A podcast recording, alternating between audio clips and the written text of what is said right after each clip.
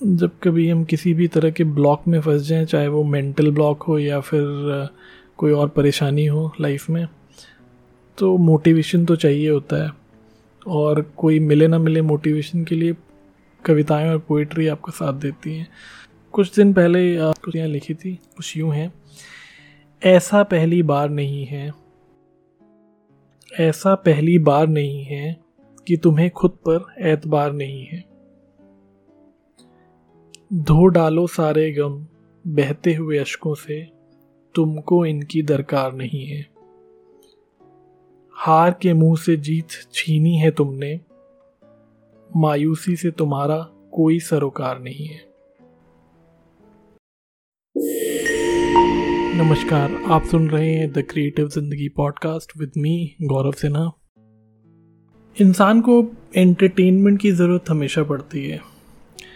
तो उसी एंटरटेनमेंट की तलाश में पिछले कुछ सालों में मुझे एक नई आदत पड़ी और वो थी पॉडकास्ट सुनने की। आ, सच मानो तो पॉडकास्ट सुनने का एक अलग ही मज़ा है। स्पेशली अगर आप उस ज़माने से हो जब रेडियो सुना जाता था और अब इस ज़माने में हो जब तीस सेकंड और पंद्रह सेकंड की रील्स में ही हमारा एंटरटेनमेंट पूरा हो जाता है। तो पॉडकास्ट एक ऐसा मीडियम है जो आपको इस भागते, दौड़ते ज़माने में थमना सिखाता है।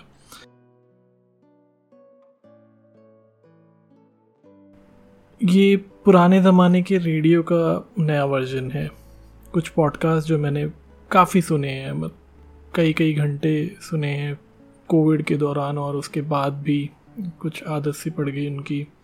कुछ काम करते वक्त आप सुन रहे हो, घर की सफ़ाई करते वक्त सुन रहे हो तो उन पॉडकास्ट में से जो कुछ पॉडकास्ट जो मैंने लगातार सुनता आया हूँ, उनमें से कुछ, उनमें से कुछ के बारे में बताना चाहूँगा। पहला है साइंस वर्सेस साइंस वर्सेस में बात होती है साइंस की रिसर्च की, और जहाँ, जो सबसे अच्छी बात है वो ये है कि वहाँ मिथ को तोड़ा जाता है। बहुत सी ऐसी चीज़ें हैं जो हम अपने समाज में सुनते आए हैं या हमें लगता है कि वो सही हैं, लेकिन साइंस वर्सेस पॉडकास्ट में हर पहलू से उसके बारे में डिस्कशन होता है, क्या रिसर्च हुई है, क्या नहीं हुई है, उसके क्या रिज़ल्ट आए हैं, और सारे एंगल डिस्कस करने के बाद वो एक एंड में आपको पता लगता है कि वो जो बात हम इतने सालों से सुनते आए हैं, समझते आए हैं, मानते आए हैं, वो गलत है। तो वो चीज़ मुझे काफ़ी पसंद आती है। दूसरा पॉडकास्ट है अनुराग माइनस वर्मा। अनुराग वर्मा का पॉडकास्ट जब मैंने सुनना शुरू किया था, वो एक अलग कहानी है। मैं कुछ हॉरर सुनने की कोशिश कर रहा था, मुझे हॉरर सुनना काफ़ी पसंद है। अनुराग माइनस वर्मा का जो पहला पॉडकास्ट है या फिर ट्रेलर है मुझे ठीक से याद नहीं, वो एक हॉरर स्टोरी है, भानगढ़। भानगढ़ के अराउंड और और भी कुछ चीज़ें थी उनमें, और वो छोटा सा एपिसोड था जो मुझे काफ़ी पसंद आया. फिर उसके बाद मैंने और एपिसोड सुनने शुरू किए और और वो ज़्यादातर एपिसोड इंटरव्यू फॉर्मेट में थे जहाँ अनुराग बात करते हैं अलग अलग लोगों से जिन्होंने अपनी फ़ील्ड में कुछ अच्छा किया है और जो discuss topic of discussion is more around how how Dalit people are making an effort to make a mark in the society और सिर्फ़ दलितों के बारे में नहीं, और भी बहुत से मुद्दे उस पॉडकास्ट में उठाए जाते हैं और सुनने में अब काफ़ी आई मीन काफ़ी ऐसी चीज़ें हैं जो आपको पता लगती हैं जो आपको लगता है कि वो नहीं है, लेकिन जब आप सुनते हैं लोगों के एक्सपीरियंसेस तब आपको समझ में आता है कि दुनिया सिर्फ़ उतनी नहीं है जितनी आपने देखी है। दुनिया उससे कहीं कहीं ज़्यादा बड़ी है। तो ये आपको एक नया पर्सपेक्टिव मिलता है और आपका माइंड और ब्रॉड हो जाता है चीज़ों के बारे में, दुनिया के बारे में, लोगों के बारे में। आपका जो बायस है वो ख़त्म होता है।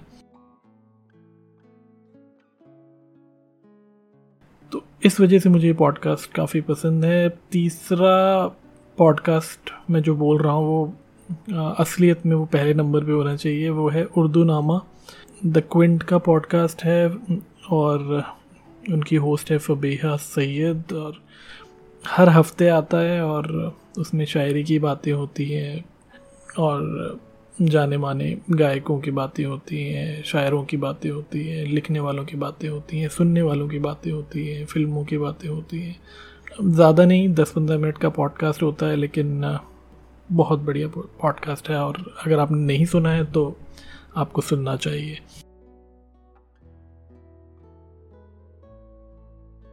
इसके बाद जो पॉडकास्ट है, जो कि पॉडकास्ट कम एक मूवी जैसा मुझे लगा था, वो है मिशन इसरो हर्षा भोगले ने इसको नरेट किया है। बहुत ही बहुत ही बढ़िया पॉडकास्ट है। अगर आप अपने अगर हाल फ़िलहाल में अगर आपने रॉकेट बॉयज़ सीरीज़ देखी हो तो ये पॉडकास्ट कुछ हद तक वही कहानी कहता है। लेकिन एक बार अगर आप इसको सुनना शुरू करेंगे तो मन नहीं मानेगा इस बीच में रुकने का। और आप कहीं ना कहीं इसको बिंज वॉच तो नहीं बिंज हियरिंग करके ही मानोगे। इस पॉडकास्ट को आप ज़रूर सुने। अगर आपका इस तरफ़ झुकाव है हिस्ट्री के बारे में साइंस के बारे में कैसे कैसे आ, हमारे देश में साइंटिस्ट हुए हैं उन्होंने क्या क्या किया है कैसे वो पॉलिटिक्स से आगे निकले बहुत ही दिलचस्प कहानी है। जो लास्ट पॉडकास्ट है जो कि मेरे ख्याल से शायद इंडिया में one of the top most podcast है। अमित वर्मा का seen and the unseen Amit Verma is a famous blogger and podcaster कुछ टाइम पहले मैं इस मुझे इस पॉडकास्ट के बारे में पता लगा और कमाल की बात यह है कि इस पॉडकास्ट में कोई टाइम लिमिट नहीं है। आप आधे घंटे से लेके आपको आठ घंटे तक के एपिसोड इस पॉडकास्ट में मिलेंगे।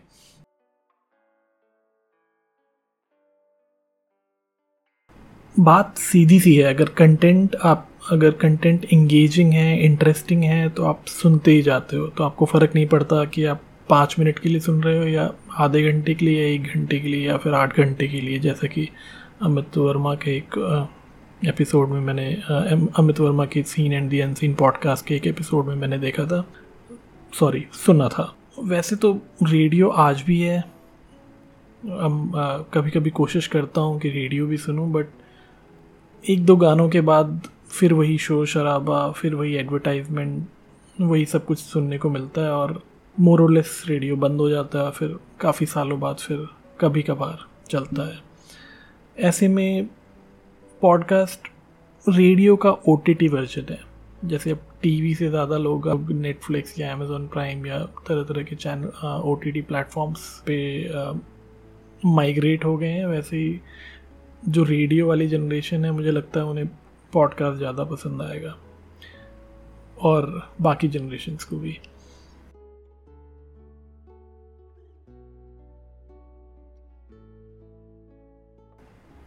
फ़ायदा ये है कि जब आपका मन किया तब अपने अपने हिसाब से आप उसको, उसको आ, किसी भी पॉडकास्ट के एपिसोड को सुन सकते हैं पॉज कर सकते हैं कभी काम करते हुए सुन लिया कभी जब आपका मन आया तब आपने वो पॉडकास्ट सुना। एपिसोड सुना और आप एक्सप्लोर भी कर सकते हैं जो आपके इंटरेस्ट के टॉपिक्स हैं, वो आपको मिल जाएँगे। तो पॉडकास्ट सुनते सुनते एक ख्याल आया कि जब मैं मैं इसे सुन रहा हूँ तो और भी बहुत से लोग होंगे जो सुनते होंगे। और कितना अच्छा एक तरीका है अपने विचारों को और लोगों तक पहुँचाना। उन, और अगर आप इसको एक डिस्कशन फॉर्मेट में करते हो तो लोगों के विचार आप समझ पाते हो उनकी उनका पॉइंट ऑफ़ व्यू उनकी थिंकिंग उनकी अचीवमेंट उनकी हार्डशिप उनकी लाइफ में चैलेंजेस कैसे उन उन्होंने उन चैलेंजेस को ओवरकम किया। सो so, एक इंटरेस्टिंग फॉर्मेट है। तो ये सब सोच कर मुझे लगा कि चलो एक पॉडकास्ट शुरू किया जाए। और मेरी कोशिश रहेगी कि ज़्यादा से ज़्यादा लोगों से गुफ्तु हो ऐसे लोगों से जिनसे कुछ सीखने को मिले, कुछ नया जानने को मिले।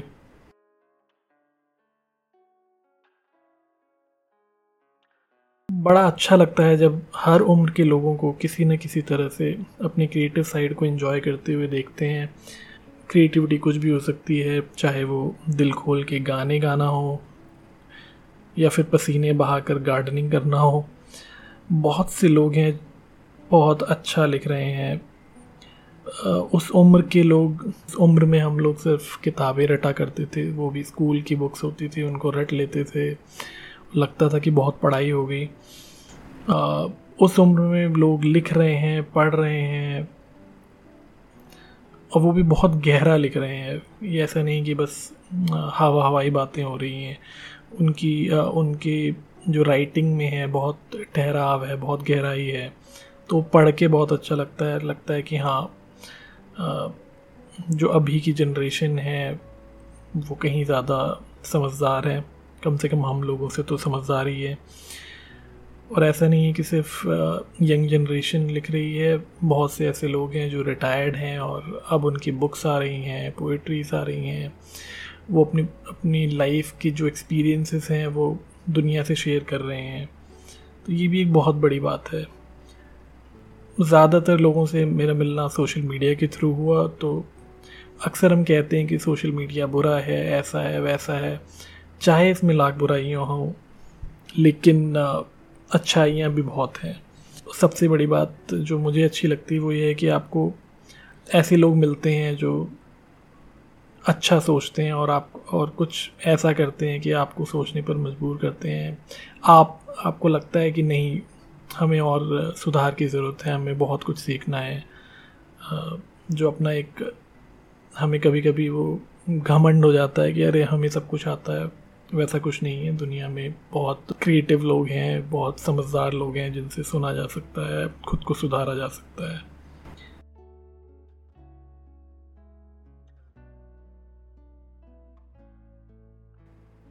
अभी कुछ दिनों पहले ही मैं पढ़ रहा था, शायद अखबार में आया था। कोई आर्टिकल कि आर्ट्स या जो कुछ भी क्रिएटिव हम करते हैं, वो कितना फ़ायदेमंद है हमारे माइंड के लिए बॉडी के लिए?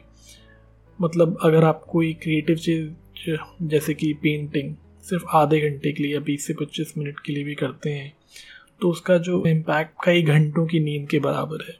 तो जैसे आप उसकी गहरी नींद लेकर उठते हैं तो फ्रेश और रिचार्ज महसूस करते हैं। वैसा ही अगर आप सिर्फ़ आधे घंटे कोई क्रिएटिव काम करते हैं, जैसे पेंटिंग कर लिया, या कुछ, कोई भी का, ऐसा काम जो आपको पसंद है क्रिएटिव जिसमें आपकी क्रिएटिविटी यूज़ होती है, वो आपको उतना ही फ़ायदा पहुंचाएगी जितना एक गहरी नींद। जो आर्ट के इतने फ़ायदे हैं या फिर क्रिएटिविटी क्रिएटिव रहने के जो फ़ायदे हैं, शायद यही वजह है कि बहुत से बड़े बुज़ुर्ग जो कि क्रिएटिव हैं या अपनी हॉबीज़ या अपना पैशन फॉलो कर रहे हैं, उम्र के उस पड़ाव पे जब लगता है कि सब कुछ तो कर लिया बट फिर भी वो, फिर भी वो ज़िंदा दिल है। कमाल की बात यह है कि आर्ट सब्जेक्ट अपने देश में तब लिए जाते हैं जब नंबर इतने हों कि साइंस और कॉमर्स लेना मुश्किल हो। ये मैं अपनी एक्सपीरियंस से बता रहा हूँ, अब शायद हो सकता है कुछ चीज़ें बदल गई हूँ। मतलब मजबूरी में आर्ट्स लिया जाता है कि चलो कुछ नहीं हो रहा तो आर्ट्स ही ले लेते हैं। पर अब लगता है हालात बदल रहे हैं। क्रिएटिविटी से रियलिटी की तरफ़ आते हैं। तो पिछले कुछ सालों में एम्प्लॉयमेंट या कहें कि नॉन एम्प्लॉयमेंट या बेरोज़गारी बहुत बड़ा एक मसला रहा है।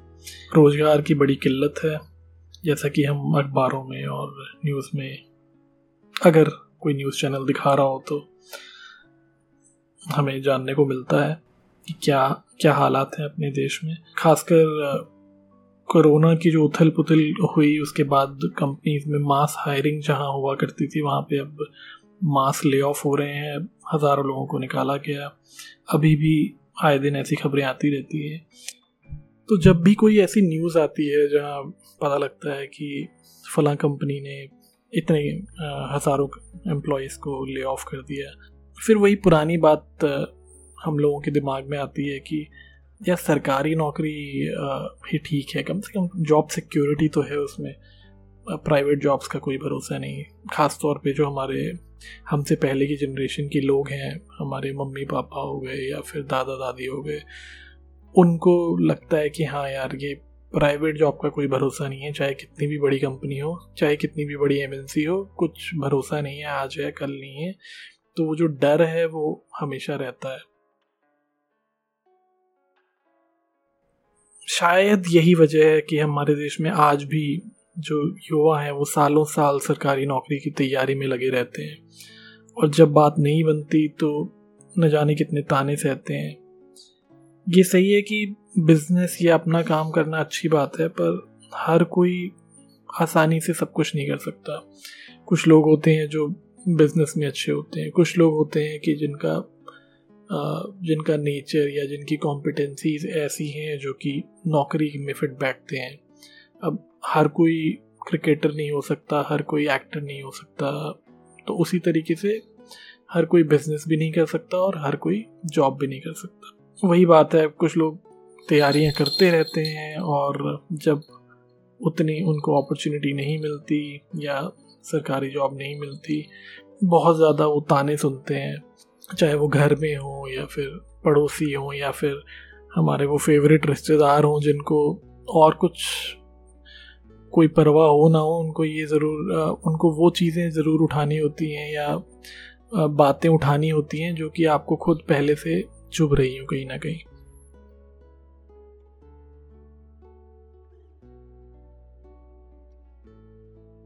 तो ऐसे में पिछले एक या दो सालों में एक नया ट्रेंड भी देखने को मिलता है, जहाँ पे डिग्री के साथ या तो चाय वाला या फिर कोई और खाने पीने की चीज़ें बनाकर बेचते हुए हमें युवा दिख जाते हैं। और सोशल मीडिया का ज़माना है, रील्स का ज़माना है, उनको काफ़ी वाहवाही मिल जाती है। लोग भी कहते हैं, वाह, देखो, कितनी अच्छी बात है। कोई कोई शर्म नहीं है इस कुछ भी करने में, बहुत अच्छा कर रहे हैं। और सच में, कोई भी काम करने में कोई शर्म नहीं है, कोई शर्म की बात नहीं है। चाहे आप छोटे से छोटा काम कर रहे हो या बड़े से बड़ा काम कर रहे हो, अगर वो आप ईमानदारी से कर रहे हो तो उसमें कोई शर्म की बात नहीं है। लेबर डिग्निटी नाम की जो चीज़ होती है वो हमारे देश में वैसे तो काफ़ी कम है, लेकिन पता नहीं इस चीज़ में लोगों को काफ़ी पसंद आ रही है, जो कि अच्छी बात है। और दिक्कत इस बात की नहीं है कि कोई बी टेक करके या एम बी ए करके चाय बेचने निकला है। दिक्कत उस बात की है कि ये वो ये वो लोग नहीं है जिन्होंने दस या पंद्रह या बीस साल काम किया है और अब अब उनको लगता है कि नहीं यार मुझे मेरा पैशन तो कुछ और था। आ, मुझे तो ये बनाकर बेचना था या फिर कुछ और करना था। वो वो लोग नहीं है। ये ये वो लोग हैं जिन्होंने अभी अभी अपनी डिग्री ख़त्म की है या पोस्ट ग्रेजुएशन ख़त्म किया है या इंजीनियरिंग ख़त्म की है और इनको इतनी अपॉर्चुनिटीज़ नहीं मिल रही हैं बाहर जॉब नहीं मिल रही हैं तो ये मजबूरी में ये काम कर रहे हैं। चाहे वो चाय बेचना हो या फिर कुछ और, कुछ भी इस तरह का काम हो जो कि आजकल हम, हमें सुनने को मिलता है।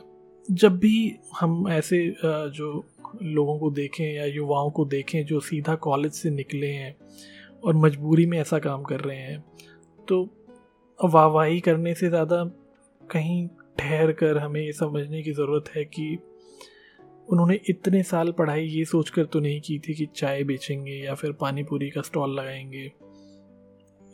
इरादा तो उनका इंजीनियरिंग करने, इंजीनियर बनने का था या कुछ नए इनोवेशन करने का था।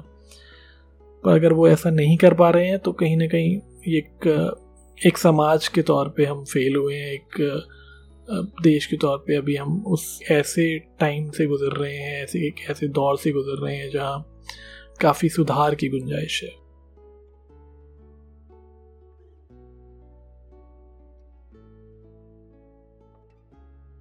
गुलजार साहब की एक बेहतरीन मूवी है, एक फ़िल्म है जिसका नाम है मेरे अपने।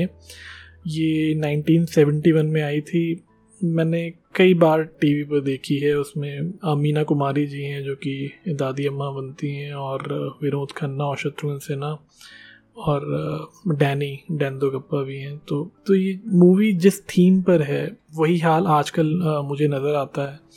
अगर आपने ये मूवी देखी है तो आप समझ गए होंगे। अगर नहीं देखी है तो देख डालिए। फ़िल्म का एक गाना है आ, हाल चाल ठीक ठाक है। तो बहुत बहुत ही बढ़िया गाना है।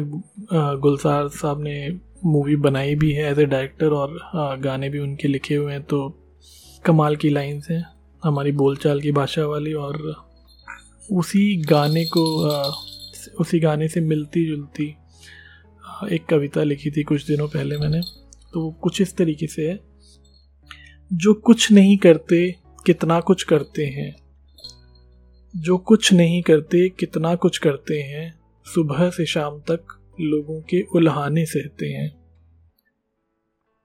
B M M B A B M M B A की डिग्री था थामे बस एक अच्छे मौके की आस में रहते हैं। परीक्षा पर्चा लीक कर, परीक्षा पर्चा लीक कर कोई करोड़ों छापे सवाल उठाने वालों पर मुसलसल डंडे बरसते हैं। सरकार लाखों नौकरियों का सपना दिखाए, सरकार लाखों नौकरियों का सपना दिखाए, सवाल मगर सपने देखने वालों पर ही उठते हैं। सवाल मगर सपने देखने वालों पर ही उठते हैं। बीटेक पानीपुरी वाली एमबीए चाय वाला, सुन गर्व करें, जाने हम किस दुनिया में बसते हैं।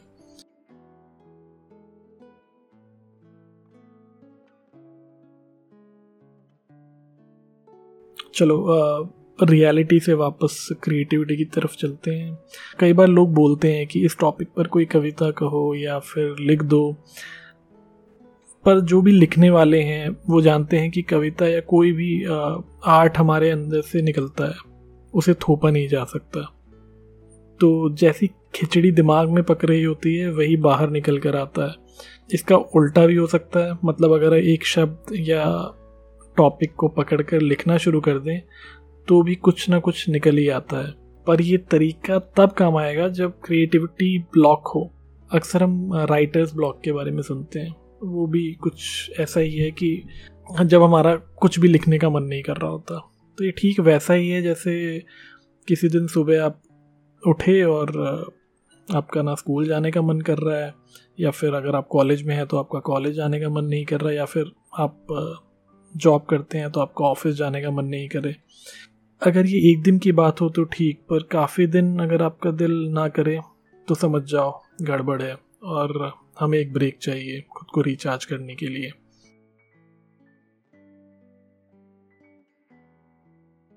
जब कभी हम किसी भी तरह के ब्लॉक में फंस जाएँ, चाहे वो मेंटल ब्लॉक हो या फिर, कोई और परेशानी हो लाइफ में तो मोटिवेशन तो चाहिए होता है। और कोई मिले ना मिले मोटिवेशन के लिए कविताएँ और पोइट्री आपका साथ देती है। कुछ दिन पहले कुछ पंक्तियाँ लिखी थी, कुछ यूँ हैं। ऐसा पहली बार नहीं है। ऐसा पहली बार नहीं है कि तुम्हें खुद पर एतबार नहीं है। धो डालो सारे गम बहते हुए अशकों से, तुमको इनकी दरकार नहीं है। हार के मुँह से जीत छीनी है तुमने। मायूसी से तुम्हारा कोई सरोकार नहीं है।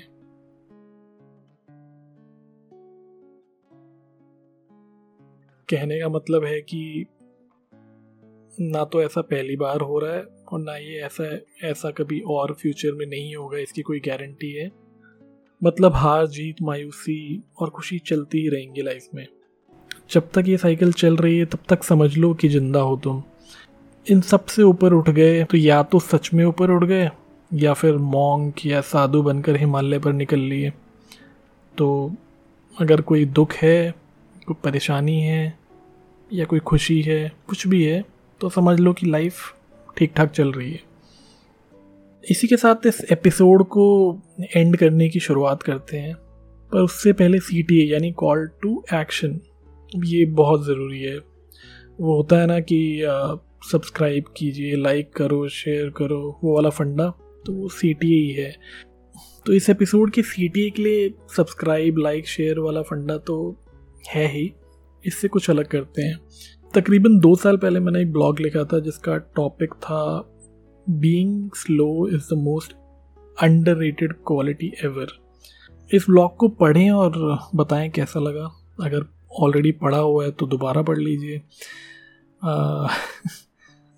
इस ब्लॉग का जो लिंक है, मैं डिस्क्रिप्शन में मेंशन कर दूँगा तो वहाँ से आप पढ़ सकते हैं। उसे पढ़ें और बताएँ कि कैसे कैसा लगा। कहाँ बताना है, आप इंस्टा हैंडल है, गौरव सिन्हा राइट्स वहाँ बता सकते हैं, या फिर द क्रिएटिव ज़िंदगी पॉडकास्ट नाम का भी एक नया हैंडल है, वहाँ पे भी आप बता सकते हैं। और सबसे बढ़िया रहेगा अगर आप ब्लॉग ब्लॉग पोस्ट में जाके जहाँ पढ़ रहे हैं, वहीं कमेंट सेक्शन भी है, वहाँ पे कमेंट करें ताकि बाकी लोग भी पढ़ सकें। रही बात इस एपिसोड की, अगर इसके बारे में कोई भी तारीफ़ करनी है, कोई कटाक्ष करना है या फिर कोई सुझाव देना हो तो कमेंट करके बताएँ ताकि हम बेहतर होते रहें। और लाइफ का मतलब भी यही है कि हम हर दिन थोड़ा सा बेहतर होते रहें। पूरे एपिसोड में मुझे लगता है कि पोइट्री का तड़का थोड़ा सा कम है तो एक छोटा सा शेर, जो कुछ इस तरीके से है, ज़िंदगी जिए कुछ इस तरह, मुस्कुराएँ बेतकल्लुफ, बेवजह। सुनने के लिए बहुत बहुत शुक्रिया। जल्द ही फिर मिलते हैं एक नए एपिसोड के साथ।